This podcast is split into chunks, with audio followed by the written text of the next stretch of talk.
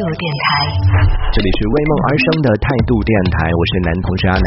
前面两趴跟大家说到了关于当代都市人的娱乐生活状态是处于一个碎片化的一个状态，然后大家啊用这样的一些短视频，用几分钟的方式来追一部剧，或者说是很短的时间来快速的获取到一些信息，在这样的一个大环境之下吧，很多的一些人都在说啊这样不好那样不好，但其实我觉得真的我们要还是要试着就是在这样的一个环境下，不要总是觉得这不好那不好的，在这样的环境下，其实也是有很多的一些好的地方嘛，对不对？它有带来，比如说给我们确实带来了节省了很多时间，让一些这种注水剧也好，或者是质量比较低的一些这种影视剧作品，一下子就真的像照妖镜一样，三分钟五分钟就完全把你给照出来，到底是是什么样的一个模样？好的一些剧，其实说实话，好的内容其实还是能够吸引到大家的。那这些跟大家分享一下，就是我的一个短视频账号上面关注的一些博主或者关注的一些这种 UP 主们的类型吧。我个人的账号是有关注接近两百个账号，然后这两百个里边呢，有一百多吧，或者或者接近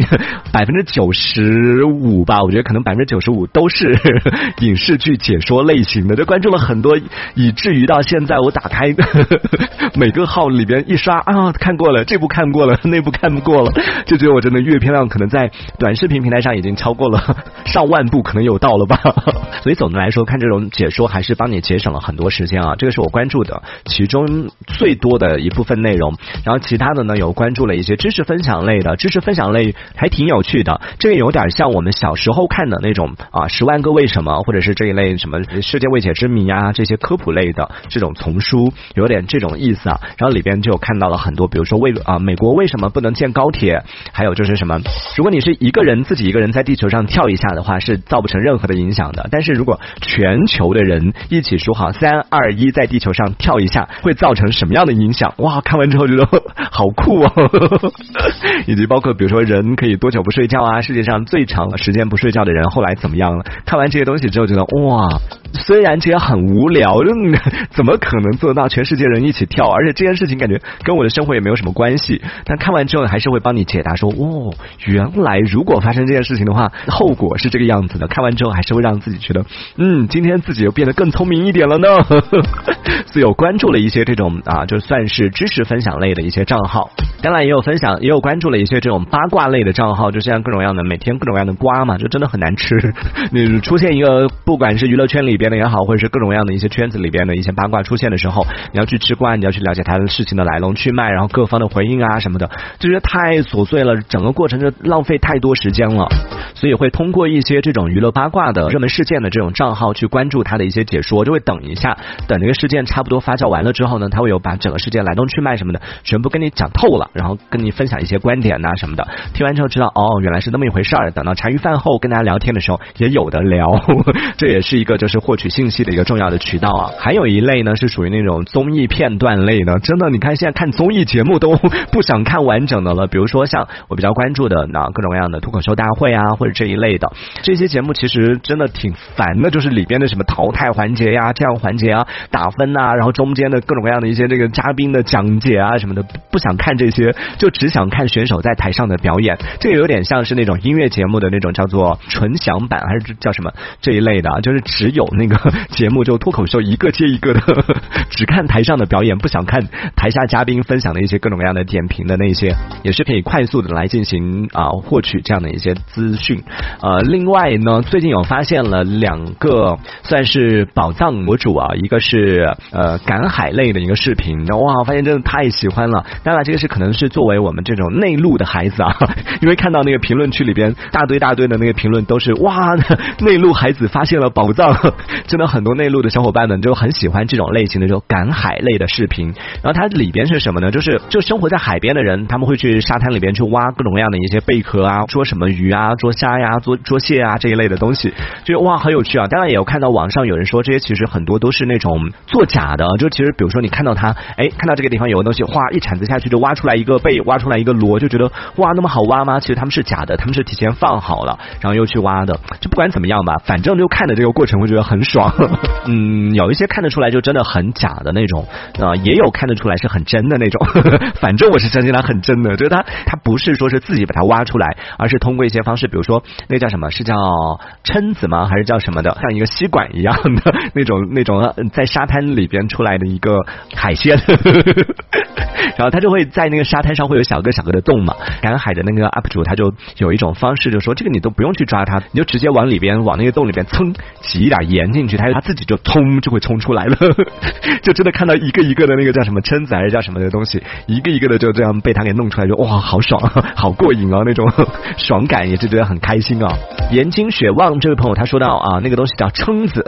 不好意思啊，对蛏子，对对对对对，就是这个东西，跟着去赶海的这个过程也会觉得非常。有趣，因为你永远不知道说会看到下一个是什么嘛，哎，这也是也是内陆孩子的别样的小快乐。还有看最近发现了有一个 UP 主啊，也是意外发现的一个 UP 主，还有他里边没说，我猜他应该是湖南的一个朋友。他的第一条视频是他在冲动之下一个小时内就冲动之下买了一辆房车，然后想要尝试一下就是开着房车去旅行是什么样的一个感受呢？他就开始一段一段的视频开始记录了他的路线，从湖南出来，先到了张家界，然后到了贵州吧。我看他的路线好像到了贵州，然后到了四川，然后这两天呢是在刚好这段时间是在云南，然后每天就记录他在房车上的这个生活。今天房车开到哪里了？开房车出去旅行的话，可能会遇到什么情况？比如没有水啊，然后房车里面怎么洗澡啊？房车里面怎么睡啊？然后在路上啊遇到哪些状况是怎么处理啊？哇，看这些的时候我就，